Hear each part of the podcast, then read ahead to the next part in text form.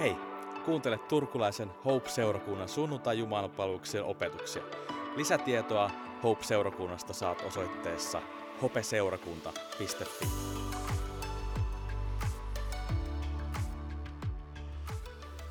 Viimeisten viikkojen aikana opetettu ja puhuttu täällä seurakunnasta ja, ja me aloitettiin se Linnateatterissa. Me ollaan puhuttu seurakunnan identiteetistä ja, ja tehtävästä ja me ollaan puhuttu siitä, että seurakunta on tällainen niin puite tai astia Jumalan läsnäololle. Tässä yhteydessä Jumala Kristuksessa tai pyhähenki on, on läsnä. Kristuksen henki on läsnä ja elää tässä yhteydessä. Tämä on astia, tämä on, tämä on ns. tällainen hengellinen rakennus, jossa pyhä henki elää ja toimii. Kristuksen henki on, on sitoutunut olemaan läsnä tässä, tässä yhteydessä. Ja, ja seurakunta on, on Kristusta varten ja se on maailman hyväksi. Ja seurakunta, viime viikolla puhuttiin siitä, että seurakunta on tällainen niin tulevaisuusorientoitunut yhteisö. Että et se on tällainen äh, tulo, äh, tuloillaan olevan, ju, olevan Jumalan valtakunnan yhteisö, jonka keskellä me voidaan parhaimmillaan aistia, että taivas on tässä meidän keskellä. Ja, ja me ollaan Jumalan tällainen työkalu, instrumentti seurakuntana Jumalan valtakunnan tulemiseksi maan päällä. Ei mikään pieni tehtävä. Mutta tänään me mennään tällaiseen ajatukseen ja pysytään tällaisen ajatuksen ympärillä, kun että, että seurakunta on Jumalan kunniaksi. Ja mä laitan ton, tai Jari laittaa tonne seinälle Efesolaiskirjeen luvun 2, jakeet 8-10 näkymiin, niin pysähdytään niiden äärelle hetkessä aikaa. Siellä sanotaan näin. Armosta Jumala on teidät pelastanut antamalla teille uskon. Pelastus ei ole lähtöisin teistä, vaan se on Jumalan lahja. Se ei perustu ihmisen tekoihin, jottei kukaan voisi ylpeillä. Mekin olemme Jumalan tekoa, luotuja Kristuksen Jeesuksen yhteyteen toteuttamaan niitä hyviä tekoja, joita tekemään Jumala on meidät tarkoittanut. Kysymys. Tämä on tällainen, ei tarvitse vastata nyt mulle, mutta ehkä tämä on sellainen kysymys, joka saattaa jäädä pyörimään sun mieleen. Ja se on tämä, että kuinka arvokkaana sä pidät pelastusta, joka me ollaan vastaanotettu Kristuksessa? Kuinka arvokkaana sä pidät sitä, että et sä mitenkään voi lisätä siihen yhtään mitään? Viime syksynä ja syksyn aikana mä toistuvasti sanoin täällä, että, että Jumalan armo on, on kolmiyhteisen Jumalan keskinäistä rakkautta, joka avautuu ja ulottuu hänen ulkopuolelleen. Kaikki se rakkaus, mikä niin avautuu Jumalan, kolmiyhteisen Jumalan ulkopuolelle, niin on, on armoa. Luonteeltaan armollista. Ja Jumalan armo on, on Jumalan rakkautta meitä kohtaan. Jumala on, on rakkaudessaan pelastanut meidät antamalla meille pelastuksen lahjana. Hän on rakkaudesta meitä kohtaan armahtanut meitä ja meidät. Kun mä valmistelin tätä tämän päivän opetusta, niin mä lueskelin sellaisen teologin kuin William Barclayn kommentaaria tuosta Efesolaiskirjeestä. Ja just, just tähän jaajaksoon liittyen hän kirjoitti tälleen. Jumala on täydellisyys ja siksi vain täydellisyys riittää hänelle. Ihmiset eivät luonteeltaan voi tuoda täydellisyyttä Jumalalle, joten jos aiomme päästä Jumalan tielle, Jumalan täytyy olla se, joka antaa ja me otamme vastaan häneltä. Jumalassa, Jumala on niin täydellinen, että me ei voida lisätä mitään. Me ei voida tuoda mitään omaa kredittiä siihen, että me voitaisiin jotenkin ansaita pelastuksemme. Se on täysin Jumalan tekoa. Hän on niin täydellinen ja rakkaudessaan hän antaa sen täydellisyytensä niin kuin meille, jotta me voidaan olla yhteydessä häneen. Meidän tehtävä suhteessa pelastukseen on vähän niin kuin jouluaattona odottaa sitä, että mulle tuodaan se lahja ja me otetaan se vastaan ja me avataan se. Jumala on valmistanut sen lahjan ja antanut kaiken meille. Joten kun me puhutaan seurakunnasta, meidän täytyy muistaa tämänkin raamatun paikan pohjalta ja, ja tämän muistuttaen meitä, että, että seurakunta on pelastettujen yhteys. jotka on vastaanottanut Jumalan armon. Me ei olla mikään klubi, me ei olla mikään kerho, me ei olla jonkun asian puolue. Me ollaan pelastettujen joukko, jotka on ottanut vastaan Jumalan armon. Se yhdistää meidät. Tämä todellisuus ja tämä toteamus, että me ollaan pelastettuja, armahdettuja. Me ollaan otettu vastaan se Jumalan lahja, jonka hän Jeesuksessa antanut. Joku aika sitten mun äiti kertoi mulle tilanteesta, jossa tota, hän oli ollut jossain tällaisessa keskustelussa, jossa ehkä monikin meistä on ollut. Oli siis toinen osapuoli keskustelijoista oli, oli ei millään tavalla seurakuntakuvioissa oleva ja, ja suhtautui aika kriittisesti uskoon ja, ja kristittyihin. Ja sitten jossain vaiheessa sitä keskustelua se, se toinen henkilö kysyi mun äitiltä, että, että luuleeko uskovat olevansa muita parempia ihmisiä? Että onks, o, o, luuleeko se itsestään jotain sellaista? Ja mun äiti vastasi siihen, että ei, et, ei uskovat pidä itseään yhtään parempina kuin muut. Et, et, jokainen meistä on epätäydellinen ja voidaan käyttää sanaa syntinen, mutta uskova on vaan niin armahdettu syntinen. Anteeksi saanut syntinen. Jokainen meistä on syntinen vajavainen, mutta kristitty on saanut vastaanottaa pelastuksen ja sitä kautta anteeksi annon. Tämä William Barclay, jota mä lainasin jo, lainaan vielä pari, pari kertaa, niin sanoo tästä niin kuin, tai siitä, mitä me ollaan saatu anteeksi tälleen. Jumala on rakkaus. Synti on siis rikos ei ensisijaisesti lakia vastaan, vaan rakkautta vastaan. Kun rikomme lakia, tuomioistuin määrää meille rangaistuksen, jolla sovitamme tekomme. On kuitenkin mahdotonta sovittaa särkynyttä sydäntä. Synti ei niinkään ole Jumalan lain rikkomista, vaan se on Jumalan sydämen rikkomista. Jos me ajatellaan näitä sanoja, sydämen rikkoutuminen, niin nehän usein liitetään, no TV-sarjoissa ollaan ehkä joku meistäkin saattanut kokea tällaisen niin sydämen särkymisen. Että et joku on pettänyt meitä sellaisella tavalla, että meidän sydän on särkynyt ja suhteessa häneen vielä sellaisella tavalla, että, että, että, että se, kun me sanotaan, että mun sydän on särkynyt, niin se tarkoittaa sitä, että, että se yhteys, sitä ei enää ole. Että se, se on myös rikkoutunut sen sydämen särkymisen niin kuin seurauksena. Sä rikoit mun sydämen. Sillä kuvataan lähes sellaista niin kuin anteeksi antamaton tekoa tai, tai suhteen rikkoutumista. Jotain sellaista, mikä tuntuu jossain määrin jopa mahdottomalta korjata, koska se, se on niin kuin mennyt meissä niin syvälle. Ja tässä sanottiin, tai Paakli sanoi, että, että, että synti ei ole Jumalan lain rikkomista ensisijaisesti, vaan se on Jumalan sydämen rikkomista. Me voidaan saada, niin kuin, sovittaa meidän virheemme ja tekomme. Meillä on täällä yksi vankilatyötä tekevä henkilö paikalla. Hän tietää, että, että me voidaan sovittaa väärät tekomme istumalla tuomio tai, tai korvaamalla vahinko.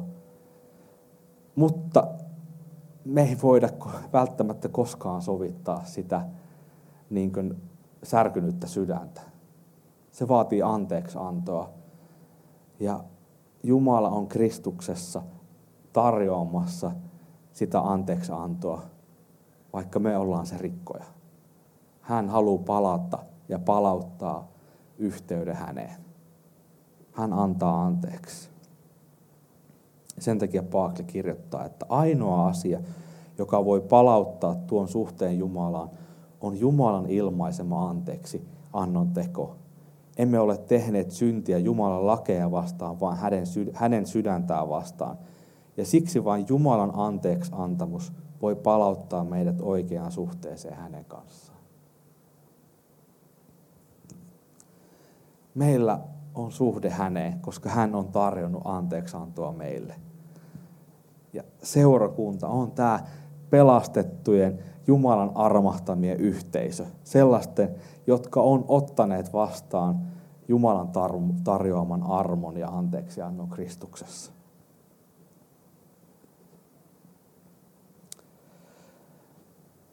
Mutta tuossa Paavalin tekstissähän on aikamoinen twisti. huomasitteko, kun mä sen luin tai ootteko silmäily? Siellä sanotaan, että pelastus ei perustu ihmisen tekoihin, jottei kukaan voisi yl- ylpeillä. Ja sitten heti seuraavana lauseena on, että mekin olemme Jumalan tekoja, luotuja Kristukseen Jeesukseen, Jeesuksen yhteyteen toteuttamaan niitä hyviä tekoja, joita tekemään Jumala meidät on tarkoittanut. Me ei voida tehdä mitään pelastuksemme eteen, mutta sitten samalla siihen pelastukseen liittyy joku sellainen äh, niin kuin muutos meissä. Tässä puhutaan niin kuin luomisesta jopa, että, että meidät on luotu uudestaan. Me ollaan uusi luomus, joka on kutsuttu tekemään hyviä tekoja. Kristuksen Jeesuksen yhteydessä. Ja Paakli kirjoittaa tästä. Mitkään hyvät teot maailmassa eivät voi korjata meitä Jumalan edessä, mutta kristinuskossa on jotain radikaalisti vialla, jos se ei johda hyvin tekoihin. Et me ei voida tehdä mitään korjataksemme niin kuin sitä rikki mennyttä suhdetta Jumalaan. Jumala tarjoaa sen meille. Jumala on täydellinen ja siksi hän vaatii täydellisyyttä ja sen takia hän antaa itsensä, jotta se suhde voisi palautua. Mutta samalla se, että me vastaan otetaan tämä lahja, niin siinä on jotain niin radikaalia, että se muuttaa meidät niin kuin läpeensä. Ja se vast, pelastuksen vastaanotto johtaa meidät hyvin tekoihin suhteessa toisiin. Seurakunta on Kristusta varten maailman hyväksi. Tässä tapahtuu ne molemmat. Ja me eletään tässä todellisuudessa. Me ollaan armahdettuja ilman ansiota. Ja koska me ollaan armahdettuja, niin kiitollisista sydämestä ja käsiin meidän tulee elää elämää, joka tuo iloa Jumalan sydämelle. Paavali kirjoitti tuossa Efesolaiskirjeen ensimmäisessä luvussa jakeessa 12 näin, että siksi meidän, jotka olemme jo ennalta saaneet panna toivomme Kristuksen, tulee elää Jumalan kirkkauden ylistykseksi. Ja mä keskityn tähän jälkimmäiseen puoleen lauseesta, että meidän tulee elää Jumalan kirkkauden ylistykseksi. Meillä oli syksyllä opetussarja Ikuisuuden valssi ja sen sarjan aikana mä sanoin, sanoin tälleen, että, että Jumalan kirkkaus voisi tarkoittaa myös, tai se voisi niin kuin ilmasta sanoa, että se on Jumalan tyyli tai Jumalan mainetta. Ja, ja silloin mä luin Johanneksen evankeliumin 17. luvusta Jeesuksen jää, jäähyväisrukouksesta, ää, tai sen rukouksen vaihtaen sen sanan kirkkaus sanan maineeseen. Mä teen nyt sen uudestaan ihan vaan muistuttaaksemme meitä ja että me päästään niin käsiksi, mitä mä seuraavaksi sanon. Jeesus rukoili siellä näin, että minä olen kantanut mainettasi täällä maan päällä saattamalla päätökseen työn, jonka annoit tehdäkseni. Isä, paljasta sinä nyt minun maineeni. Ota minut luoksesi ja anna minulle se maine, joka minulla oli sinun luonesi jo ennen maailman syntyä. Ja jos me ajatellaan, ajatellaan tältä pohjalta noita Paavalin sanoja ensimmäisen luvun 12 jakeessa, että meidän tulee elää Jumalan kirkkauden ylistykseksi, niin se johtaa sellaiseen johtopäätökseen, että meidät on kutsuttu oikeastaan kantamaan Jumalan mainetta, Jumalan tyyliä. Seurakunta on kutsuttu kantamaan Jumalan mainetta, Jumalan tyyliä. Ja siellä sanottiin, että Jumalan kirkkauden ylistykseksi. Ja jos me ajatellaan ylistystä ja palvontaa, niin, niin se on raamatullisestikin paljon laulua. Se kuuluu siihen. Seurakunta kokoontuu yhteen laulamaan Jumalalle. Se, se on hyvin raamatullinen tapa, koska raamattu on täynnä sitä. Ja psalmi, psalmin kirja on täynnä sitä muun muassa. Mutta samaan aikaan seurakunta on kutsuttu elämään tavalla, jossa tämä Jumalan tyyli, Jumalan sydän, Jumalan kädenjälki näkyy kaikessa, mitä me tehdään. Kaikessa siinä, mitä me tehdään arjessa, miten me eletään. Kaikissa näissä. Ja mä oon tämän ennenkin sanonut, mutta englanninkielen sana worship, palvonta, niin sehän tulee sanasta worship, eli se kuvaa jotain sellaista asiaa, esinettä, ihmistä, joka nähdään arvokkaan, joka on korkea-arvoinen. Ja jos sä meet Englantiin ja kävelet siellä minkä tahansa kirkon ohi, niin sä löydät sieltä kirkon edestä kylti, jossa lukee, että Sunday worship. Eli sunnuntain Jumalan palvonta. Ja sitten siellä on ne kelloajat ja että milloin ne tapahtuu sunnuntaisi. Ja mun mielestä Sunday Worship kuvaa hyvin myös sitä seurakunnan kokoontumista.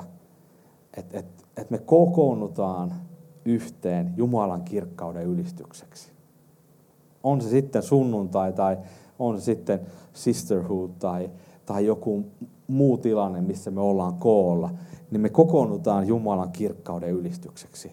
Ja erityisesti sunnuntai, kun tämä on, on sellainen työmuoto seurakunnassa, tai tämä on tyhmä sanoa työmuoto, mutta sellainen kokoontuminen seurakunnassa, joka ei ole jonkun, siinä ei ole mitään alaviitekehystä. Että ei ole partio tai lastenohjelmat tai, tai naisten työ tai mitä meillä näitä on, pienryhmä, vaan tämä on meidän kaikkien yhteinen kokoontuminen. Ja tämä, tuo, tämä kokoontuminen tuo erilaiset ihmiset yhteen Jumalan kirkkauden ylistykseksi, Jumalan maineen kantajina. Me kokoonnutaan tänne palvomaan häntä. Ja yksistään tämä kokoontuminen yhteen on jo Jumalan maineen kantamista. Me ei kokoonnuta tänne sen takia, että me ajatellaan kaikesta samalla tavalla. Me ei kokoonnuta hyvän kahvin tai leivon naisten takia, tai että täällä olisi hyvää musiikkia. Täällä oli epävireinen kitara ja, ja, ja nuo kaiuttimet on tunkkaset ja kaikkea muuta. Kukaan tänne tuu sen takia, että jos tulee, niin tota, rukoillaan kohta sun puolesta. Mutta me kokoonnutaan tänne siksi, että Kristus on meidän kokoontumisen syy. Ja kohta kun me juodaan kahvia yhdessä ja vaihdetaan kuulumisia ja puhutaan kaikenlaista, niin se on tavallaan meidän seurakunnan versio toivottaa toiselle henkilölle rauhaa ja kaikkea hyvää, mikä on myös yksi tapa ylistää Jumalaa ja Jumalan mainetta. Että me toivotaan toisille hyvää, me kohdataan erilaisia ihmisiä. Ja tässä kokoontumisessa tämä Kristuksen läsnäolo elää ja vaikuttaa meidän keskellä. Tässä yhteydessä hän tekee työtä. Ja tässä yhteydessä, niin kun ollaan me sitten linnateatterissa isolla porukalla tai täällä vähän pienemmällä porukalle, niin tässä yhteydessä on hyvä avata meidän sydän hänen työlleen. Hän haluaa, koska hän on aina läsnä täällä, missä me ollaan kokoontuneena, hän haluaa tehdä työtä meissä. Ja me voidaan erinäköisissäkin konteksteissa avata sydämemme hänelle ja odottaa, että hän tekee työtä meissä. Hänen kirkkautensa ylistykseksi, hänen maineensa kantajina. Ja jotkut sanoo, että me muututaan meidän palvontamme kohteeksi. Sen kohteeksi, mille me annetaan se worship. Eli se, mille me annetaan aikaa, niin se alkaa muokkaa meidän ajattelua tai tapaamme toimia. Se alkaa olla enemmän ja enemmän meidän mielessä. Ja sitten sitten se myös alkaa näyttäytyä tavassamme toimia. Hyvä esimerkki on se, että, että kun ihminen ihastuu toiseen henkilöön, niin se toinen henkilö on vaan sen ihmisen mielessä. Ja sitten aletaan miettimään, että miten mä saan tuohon henkilöön kontaktin ja miten mä voin pyytää se treffeille. Ja en tiedä, miten tässä tapauksessa on käynyt, mutta jossain vaiheessa huomasin, että oli, oli tällainen kaksi nuorta ihmistä, jotka yhtäkkiä alkoi viihtyä toistensa seurassa. Ne alkoi olla varmaan niin toistensa mielessä myös. Ei mennä sinne sen enempää, sori. Te, jotka kuuluttelette nauhoituksen, en kerro nimiä.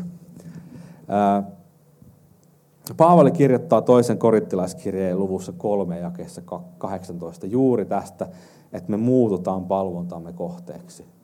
Että me kaikki, jotka kasvot peittämättöminä, katselemme Herran kirkkautta – muutumme saman kirkkauden kaltaisiksi, kirkkaudesta kirkkauteen. Tämän saa aikaan Herra, joka on henki. Tämä alleviivaa sitä vaikutusta, mikä Jumalan palvonnalla on. Et kun me annetaan arvo hänelle, mikä hänelle kuuluu, niin me muututaan hänen kaltaisekseen. Ja Jumalan palvonta saa aikaan meissä sellaista muutosta, jossa se kantamamme Jumalan maine tulee selkeämmin ja selkeämmin esiin.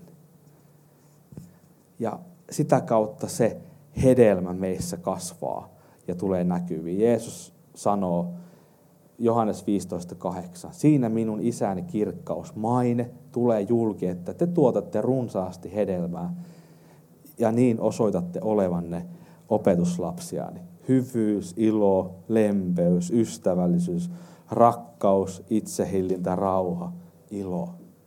Ne nousee tästä arvonannosta Jumalaa kohtaan. Ja seurakunta on paikka, jossa me yhdessä kokoonnutaan hänen maineensa kantajina ja hänen kirkkautensa ylistäjinä. Eli seurakunta on Jumalan kunniaksi. Ja Jumalan kunniaksi on myös se, että me ymmärretään, että, meidän pelastus perustuu Jumalan tekoon. Me ollaan armahdettuja syntisiä. Me ei olla niitä, jotka voi niin kiilottaa jotain sädekehää. Me ollaan yhtä lailla vajavaisia kuin kaikki muutkin, mutta me ollaan ymmärretty se, mitä me tarvitaan. Ja me ollaan vastaanotettu Jumalan armo. Ja me tehdään tämä Jumalan kunniaksi eläminen antamalla Jumalalle se arvo, mikä hänelle kuuluu. Omissa elämissämme, yksityiselämässä, mutta myös kokoontumalla yhteen. Seurakunta on Jumalan maineen kantaja ja sen tulisi olla Jumalan näköinen. Ja se tapahtuu siinä, että me kokoonnutaan yhteen, me sitoudutaan tähän yhteyteen ja yhdessä kiinnitetään huomiomme häneen ja annetaan arvo hänelle. Perjantaina, äh, anteeksi torstaina, mä olin sellaisessa niin pienen porukan kokoontumisessa, jossa porukka rupesi aika avoimesti puhumaan tästä ää, niin kuin Ukrainan sodasta ja, ja näistä niin kuin epävarmuuksista, mitä, mitä maailmassa on. Ja se oli mulle silleen, niin kuin silmiä avaava hetki, että itse asiassa aika monet ihmiset loppupeleissä ajattelee näitä juttuja nyt aika paljon. Et, et kaikki maailmassa ei olekaan niin, niin varmaa kuin me ajateltiin tai jotenkin mun kontrollissa. Ja väittäisin, että, että ihmiset tällaisessa tilanteessa rupeaa etsiä turvaa jostain sellaista, mikä on pysyvää. Ja totta kai kysymys kuuluu, että, että onko tämä Jumalan maine löydettävissä meistä? Näkeekö ihmiset noita hedelmiä meissä? Ja jos me ajatellaan niin tällaista, jos analysoi vähän ns-aikaa, niin parannuksen teko, anteeksi anto, sana synti on sellaisia sanoja, että, että niitä ei haluta käyttää. Ne on vähän niin kuin sivuutettu. Ja, ja synnillekin on annettu enemmän sellainen positiivinen merkitys kuin sellainen turmeleva, mitä se, se oikeasti meissä tekee.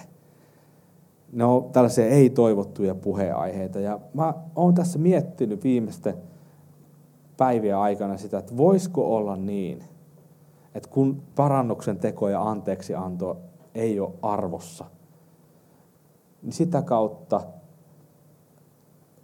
on rikkinäisiä perheitä, on avioeroja, on, on rikkinäisiä ihmissuhteita. Koska ei ole käsite anteeksi anto, käsite parannuksen teko tuttuja meille ihmisille. Ja tänä aamulla, kun mä tota, ajoin tänne ää, olohuoneelle, niin mä kuuntelin yhtä sellaista jenkkiartistia, joka jollain tavalla, siis tämä oli e-, eka kertaa mä siinä autossa kuulin sen biisin ja se, se vaan niin jotenkin kolahti muuhun. Ja jollain tavalla se oli sanottanut jotain sellaista liittyen juuri parannuksen tekoon ja anteeksi antoon, joka jollain tavalla, miten mä sanoisin, hän sanoi sen sellaisella tavalla, miten mun mielestä tässä ajassa pitää siitä asiasta puhua. Ja Jari laittaa sinne tota, seinälle sen John Gueran Illness of Heart, of the Heart biisin sanat, mä nopeasti suomen sinne tuohon alle. Mutta hän siinä laulussaan sanoi, että, että sydämen sairaus on kauneus eräänlainen lääke. Ei parannuksen teon kaltaista hoitoa, ei sen vertaista tilaa kuin elää anteeksi saaneena. Ei, ei löydy sellaista rohtoa kuin pyhä rakkaus, joka johtaa sydämen hiljaisuuteen.